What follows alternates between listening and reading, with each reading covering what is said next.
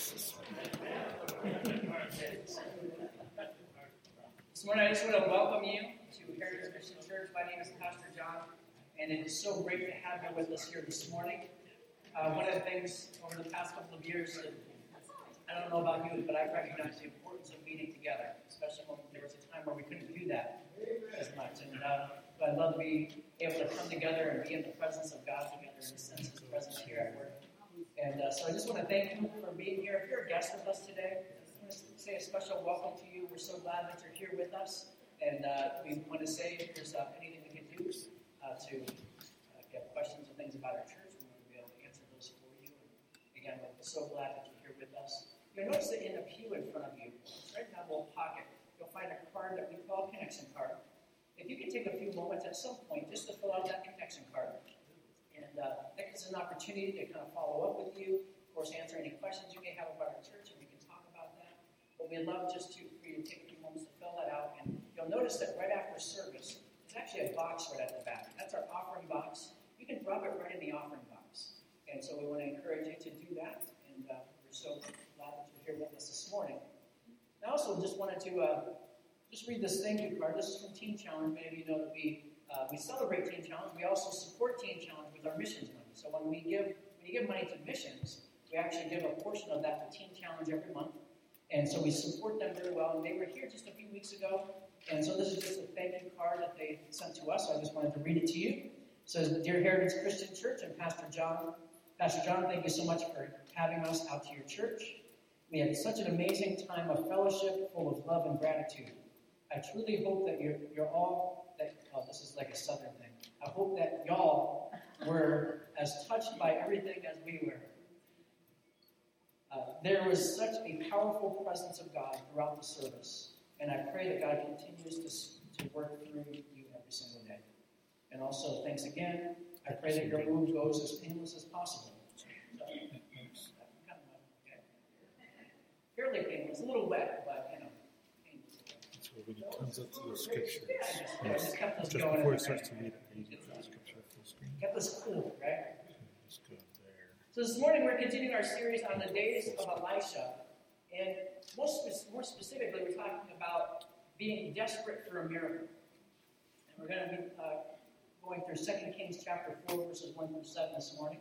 So if you'd like to turn there, if you have your own Bibles, that's great, either on your phone or a real Bible, or it will also be on the screen behind me as well. So, have you ever found yourself in a situation where you just didn't know what to do? Maybe you have a big decision to make. Maybe you were struggling with something in your life. Something just wasn't going right. You faced a major crisis. Maybe you had a wayward child. Or you just did something stupid.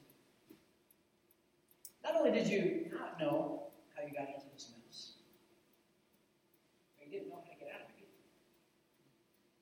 Am I speaking to anybody this morning?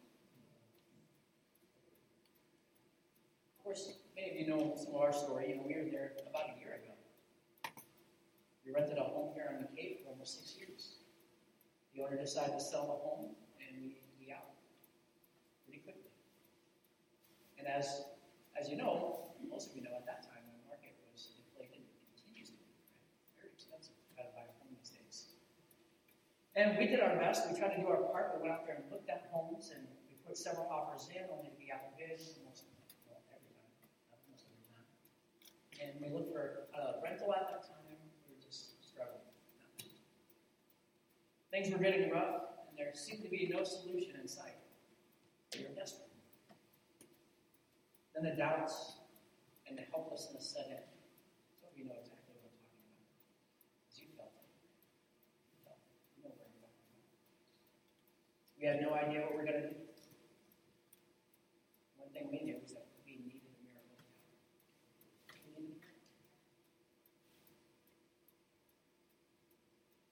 Now, if you've been there, or you're, you're there now, I bet you can relate exactly what we're going to talk about this morning with this widow from 2 Kings chapter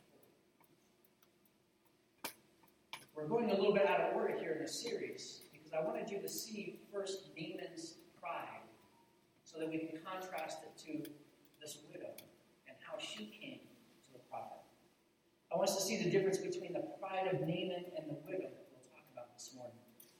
Last week was a healing miracle. A healing miracle. Last week we learned about a healing of leprosy. And we are a church that believes in God's power to heal.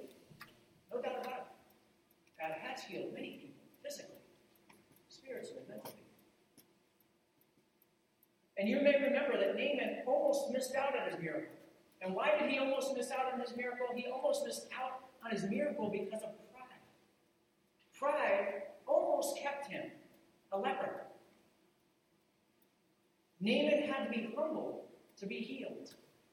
He had to lay down his expectations, his pride, and then simply trust God. And that was no small task for a man like Naaman, right? We learned that last week. Pretty powerful man. Today's situation is the opposite of what we read last week. Let's read it together. 2 Kings chapter 4, verses 1 through 3. One day the widow of a member of the group of prophets came to Elisha and cried out, My husband who served you is dead, and you know how he feared the Lord. But now a creditor has come, threatening to take my two sons as slaves. What can I do to help you? Elisha asked. Tell me, what do you have? Nothing at all, except a flask of oil. What we discover in this text is a woman in the middle of a financial crisis. And not only a financial crisis, but she's about to lose her children. And one thing is clear if you've ever been in this place, one thing is clear she did not know what to do. she did not have the solution herself. She could not figure it out. So, what does she do? Well, first of all, she wasn't proud at all, unlike Naaman. Right away, what did she do? She sought help. She sought help. I need help. She's just lost her husband, she's lost her money, and now she's in danger of losing her children. and for those of you who are mothers, perhaps you can identify with the gravity of this situation. How difficult this must have been for her. Because nearly every mother would do anything she can to protect her children. Nearly every mother will do all she can to keep her family together. This woman comes to Elisha with a request because she doesn't know what to do. She doesn't have the answers. So now she's coming to Elisha with a request. And what do you do? when you don't know what to do? I think we're going to see a few answers here as she's speaking. First thing we talk about is ask for help. Ask for help. When you don't know what to do, you ask for help. We talk little bit. God says, if you lack wisdom, to pray for and give it to you. So she cried out to Elisha. By crying out to Elisha, she is crying out to cry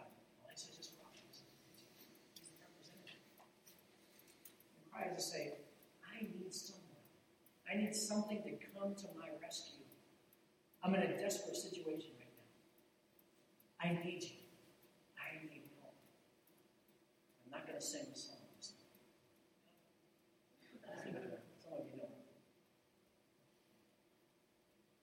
But we know that her husband was revered, he, he revered the Lord. Her husband was in ministry, in fact.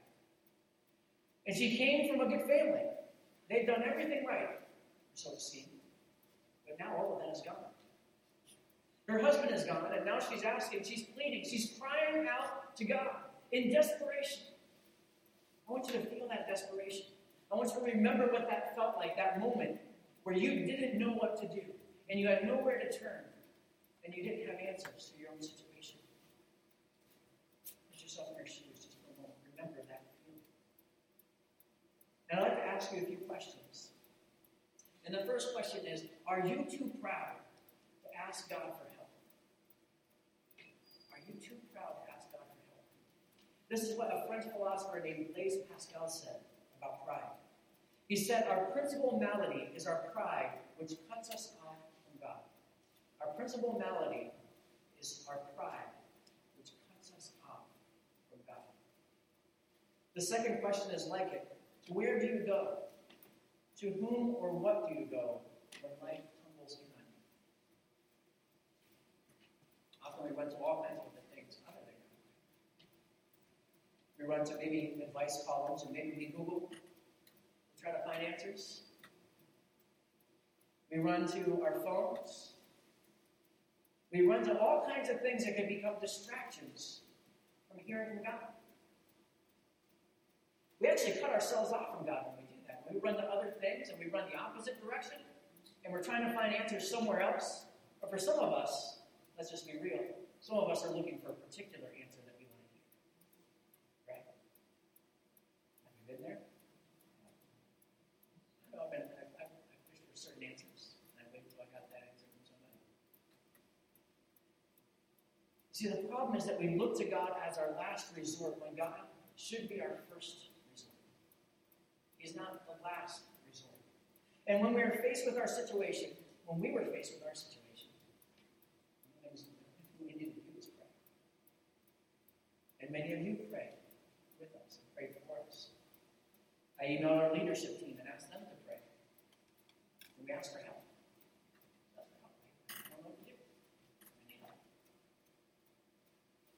This is something that we couldn't have faced on our own. So when you don't know what to do, ask God to come to your aid. Cry out to God for help. He that help in the form of person, in the form of wise advice, or in the form of something else. Second Kings chapter 4, verses 3 through 4 now. It says, And Elisha said, Borrow as many empty jars as you can from your friends and neighbors. Then go into your house with your sons and shut the door behind you.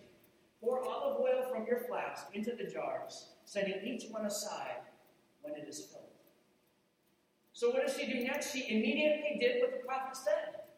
And I want you to see the difference here. She did not come with her own expectations of what it's going to look like. She didn't come thinking Elisha would just wave his hand over her and that would take care of everything. No, she didn't get angry and storm off because it didn't go exactly the way she thought it would go. She had a simple faith, and she did what the prophet told her to do without question. And even though, like the plan to heal Naaman didn't seem to make sense, here she is doing something that all of us would look at naturally and say, that doesn't really make sense. You're going to take a flask of oil and just divide it between each of all these buckets. What does that do, right? But this widow took a step of faith, like I was talking about this morning in prayer. Sometimes we have to take a step of faith. Sometimes we have to take that step of faith for God to answer. Now, this is a very strange plan.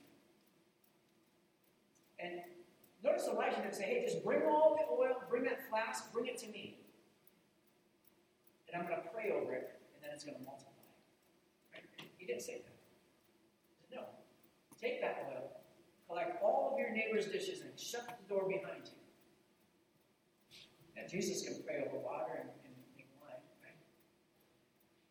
He can take a few loaves and a few fish and feed thousands and multitudes of people. But what did he ask you to do? Just shut them. Don't let anybody in to speak negative, negative things to you or trying to convince you that this was just a dumb plan.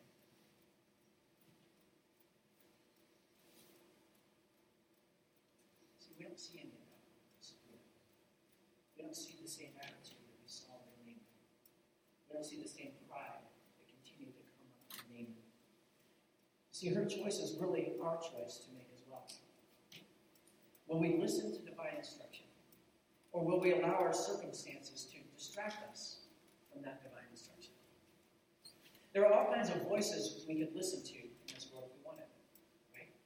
Turn on the radio, you get one voice. You turn on the news or TV, and you get other voices. You may read something on your phone. You may read the news on your phone or listen to a podcast. There's no shortage of voices that are willing to speak to you at any given moment. But are these the voices that we need to be listening to? That's the question.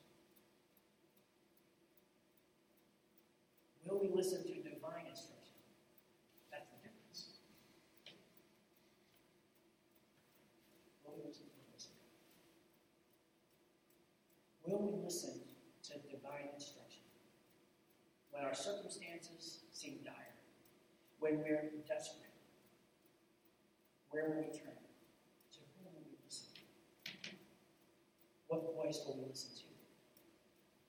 I had a great professor in college named Scott Hafemann. He put it this way. He said, circumstances consistently call into question the promises of God.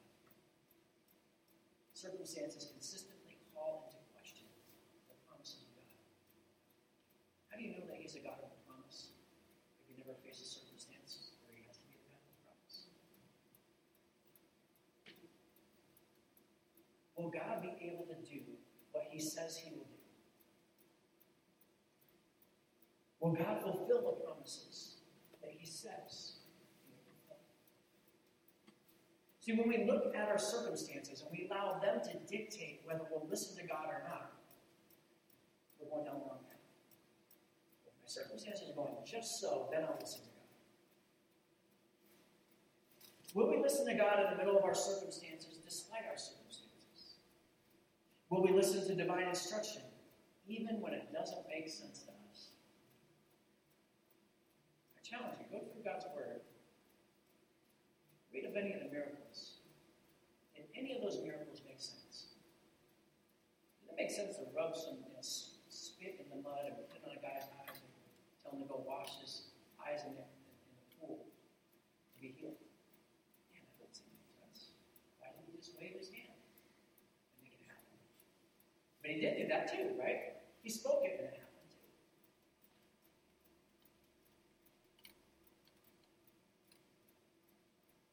It all makes sense, but it doesn't mean enough. I should say at least a couple of things about listening this morning. You see, the problem isn't an issue of whether God is speaking, because God is, in fact, still speaking. The question is are we listening? Are we hearing His voice? See, God speaks to us through the testimony of His scriptures, He speaks to us through the witness of the Holy Spirit, He speaks to us through servants of God, people around us, people He's put us in community with. He speaks to us through the testimony of the church, through people who counsel us and work with us and pastor us. He speaks to us through the living body of Christ. God even speaks to us in strange places and peculiar times because God still speaks. Now, the question isn't whether God still speaks, the question is will we listen when He speaks? See, there's a difference between listening and hearing. Those of you who are married, or have been married know what I'm talking about. Can you tell the difference between when your spouse is hearing you and when they're listening to you? See, you may be in the middle of watching a Celtics playoff game, or possibly the Bruins playoff game, and your wife or your husband wants to have a conversation during that game. You them to wait to the commercials at least. Now, if they're having that conversation with you, you may be hearing them you may be hearing it, it's going in your ear, but are you really listening? Don't answer that. Anything you say can and will be used against you or to home. Rhetorical question, but I will tell you I'm guilty. There's no shame in Christ Jesus. There's therefore now no condemnation But what does listening have to do with this widow in 2 Kings chapter 4? The woman is faced with a decision. It's a decision she must make, and it's a decision that we all must make as well. Will she decide to hear and ignore, or will she decide to listen? Ignore or obey? Ultimately, she must decide whether she'll obey the servant of God as was instructed.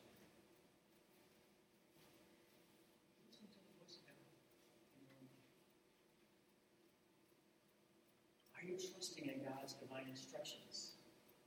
Are you listening? Are you, are you really listening? See, if I'm, if I'm maybe staring at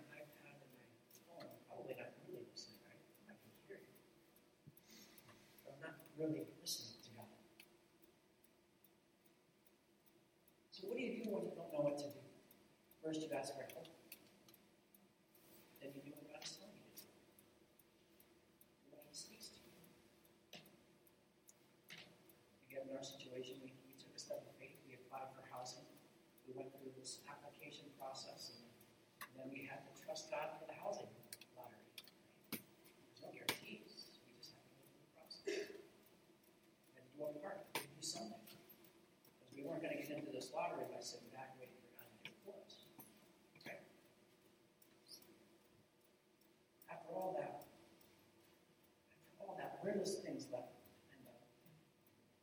same place Naaman ended up.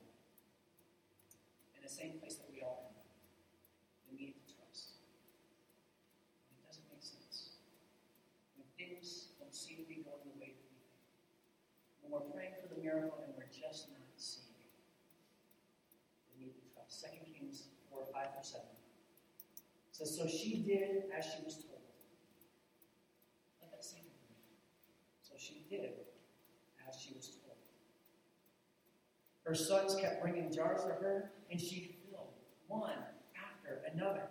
Soon every container, every container was full to the brim. Bring me another jar, she said to one of her sons. There aren't any more, he told her. And then the olive oil stopped flowing.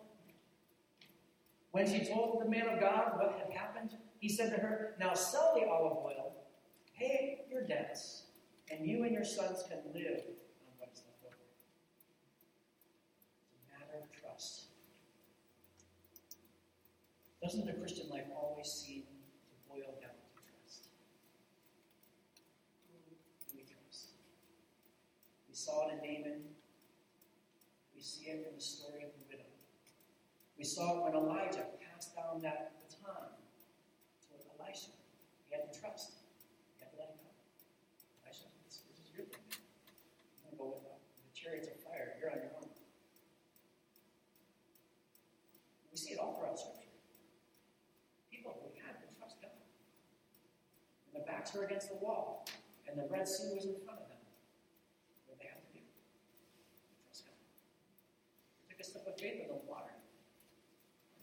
Moses had the one thing in his hand. That one thing. Actually, God. All throughout Scripture, you'll see people who just simply trusted God. And you see them receive miracles. Elisha gives her instructions. She listens to them, she leaves him, and the text goes on to say that she did exactly as he said. Not only did she listen, but she trusted that somehow this weird plan was going to work, or somehow something was in this, and she was just going to do what she was told to do. So she collects all these vessels, she tells Elisha what happened, and he says, So, pay off your debts and live on the rest. She took a step of faith, pretty big step of faith, I think. Because there's no telling what, what could happen. If she knew what would happen, it would really be a step of faith, right? What would we trust? But she needed to decide that God, that she would trust God anyhow, regardless of circumstances. In a book called A Little Pot of Oil, author Jill Briscoe writes this. She says, Sometimes it takes a crisis in our lives to test our faith, to show us the limits of our own strength and the insufficiency of our own strength and the sufficiency of God's provision. But we don't learn that lesson if we just sit around and wait God to take care of us. We have to step out and pour out, trusting that the Holy Spirit will fill us and give us what we need to continue.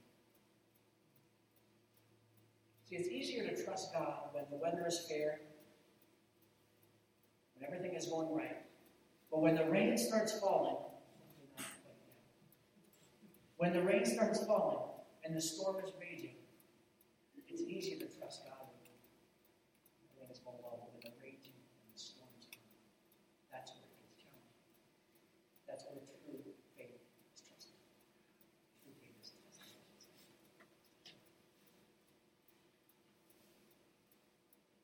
But will you trust Him when the bottom drops out, when the sky is falling down on you, when the sorrow buffets you like a storm? Will you trust God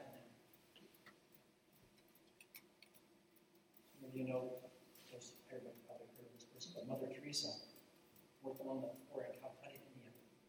And one day somebody asked her why the untouchable class seemed to be so drawn to her, seemed to be so drawn to her faith.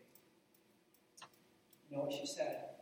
She said this. She said, When Jesus is all you've got, you discover that Jesus is all you need. See, the widow's decision is our decision to make this morning. Will we decide that when all we have is a little pot of oil in Jesus, that Jesus will be all we need? Maybe it's not much. You look at it and go, this isn't much. What am I going to do with this? Will we decide that God is enough in a world where enough is never enough? Right? In a world where people camp outside of Best Buy to get the newest iPhone. But to decide that Jesus is enough. Will we keep on trusting? Will we keep on believing? Will we decide that all that we have is more than enough in the hands of God? It's time to trust. When the rubber hits the road, who will you trust? And will you listen? And will you ask for help? Many of you this morning here in this congregation struggle with this and pray with us. Help us with our down payment. And I can say that God has blessed us infinitely more than we could ever, ever thought or meant. We need a miracle.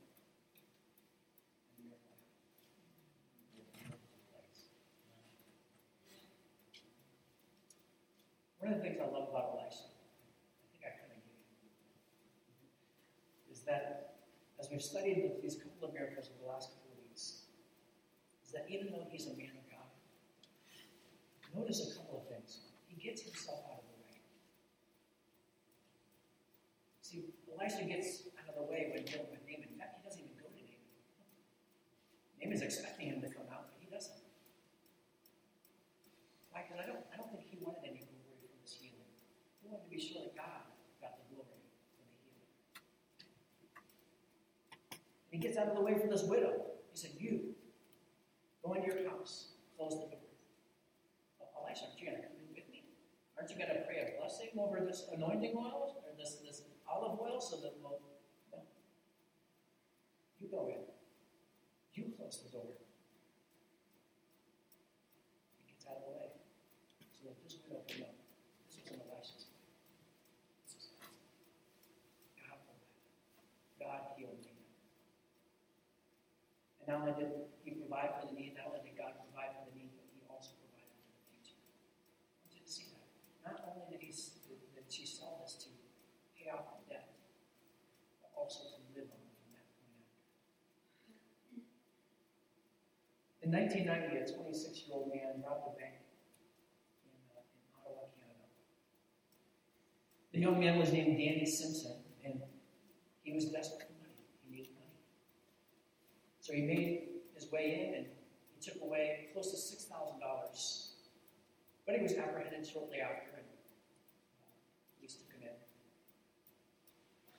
Upon his arrest, they, of course, confiscated, confiscated his guns. And, um, he was sent to jail for six years. Later, the Ottawa police discovered that the pistol Simpson used was not quite a typical handgun, but an antique. Simpson owned a 45 caliber Colt semi-automatic pistol, one of only 100 made by the Ross Rifle Company in Quebec City in 1918. The pistol was worth up, upwards of $100,000, close to 20 times the amount he had stolen from the bank. If he had only had known what he held in his hand, he would have gotten to his face. This morning,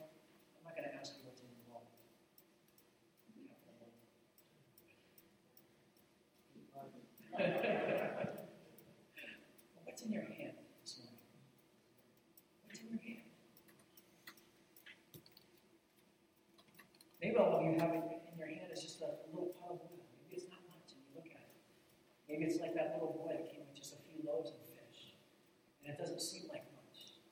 And you say to God, I, it's not much, but I, will give it to you. It's not much. The author I mentioned here, Joe, Joe Briscoe, you probably heard me talk about this before, but in a chapel when I was in college, he preached a message called I Have a Punch." God Wants Your Lunch. Never forget the title. Never forget that title. But this idea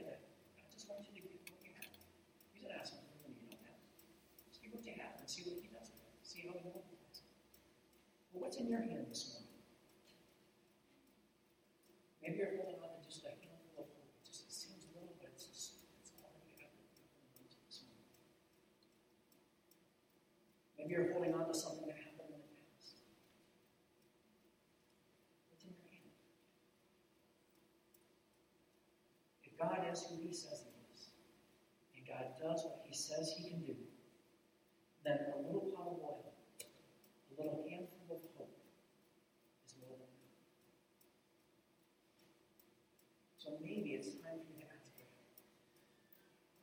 listen to what we heard and we trust God in the. Whatever it is, whatever little bit you have, bring it to Him and see what we can do.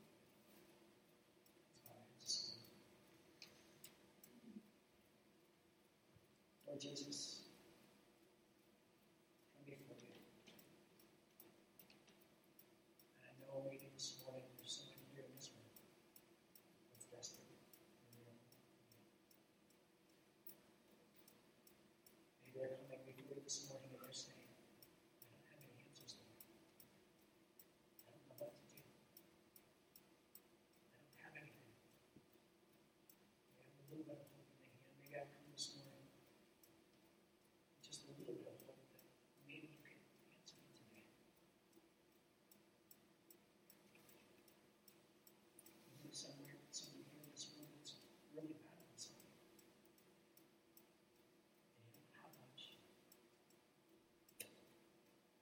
morning.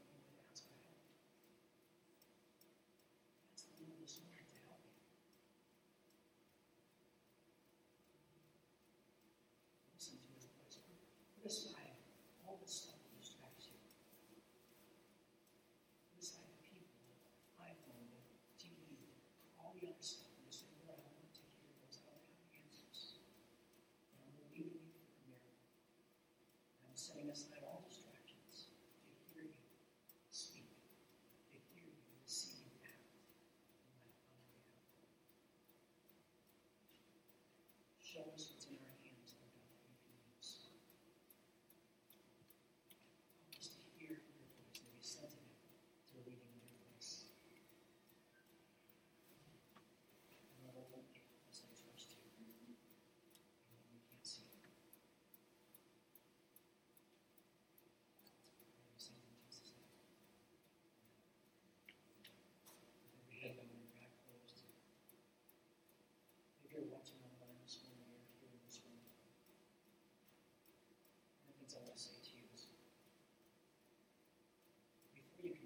God's time.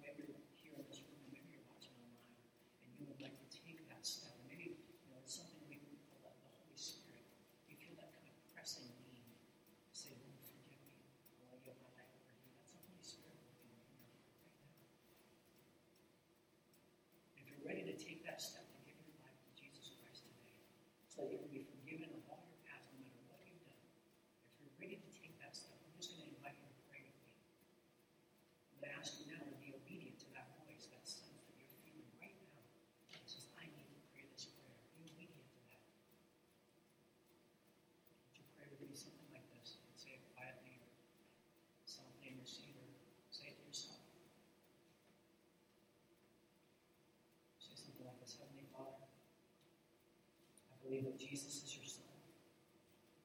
I believe that when he died, he died for my sin. I believe that he rose from the dead. And in this moment, I place all my faith in his death on the cross as the payment for my sin, so that I can be forgiven, so that I can be changed. Come into my heart. Welcome me to your family. I want to spend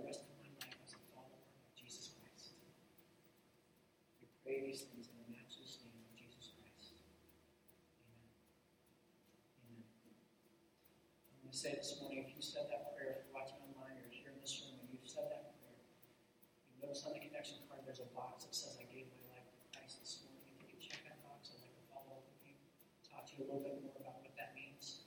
If you're watching online, if you can comment in the comment section, I'd like to follow up with you as well. Now, I just want to encourage you to download an app called YouVersion. It's God's Word. You can get it on your phone. It's a free app. And if you search on there, you'll, you'll find something called First Steps for New Believers. I want to encourage you to go through that reading plan so that you can continue to grow in your faith. There's plenty of other reading plans there as well to continue to grow in your faith. So I want to encourage you to do that this morning. Now, as the congregation to stand as I pray the blessing over you. And, uh, this is a blessing that we started off the year. I'm going to read the whole thing. But we started off the year believing God for infinitely more for our lives, for our families, and for our church. And I believe that we're beginning to see the stirrings of infinitely more. And I want to pray this over your life this morning from Ephesians chapter 3, verses 20 through 21. Now all glory to God, who is able, through his mighty power at work within us, to accomplish infinitely more than we might ask or think. Glory to him in the church and in Christ Jesus throughout all generations, forever and ever. Amen. Amen. God bless you. Have a wonderful Sunday.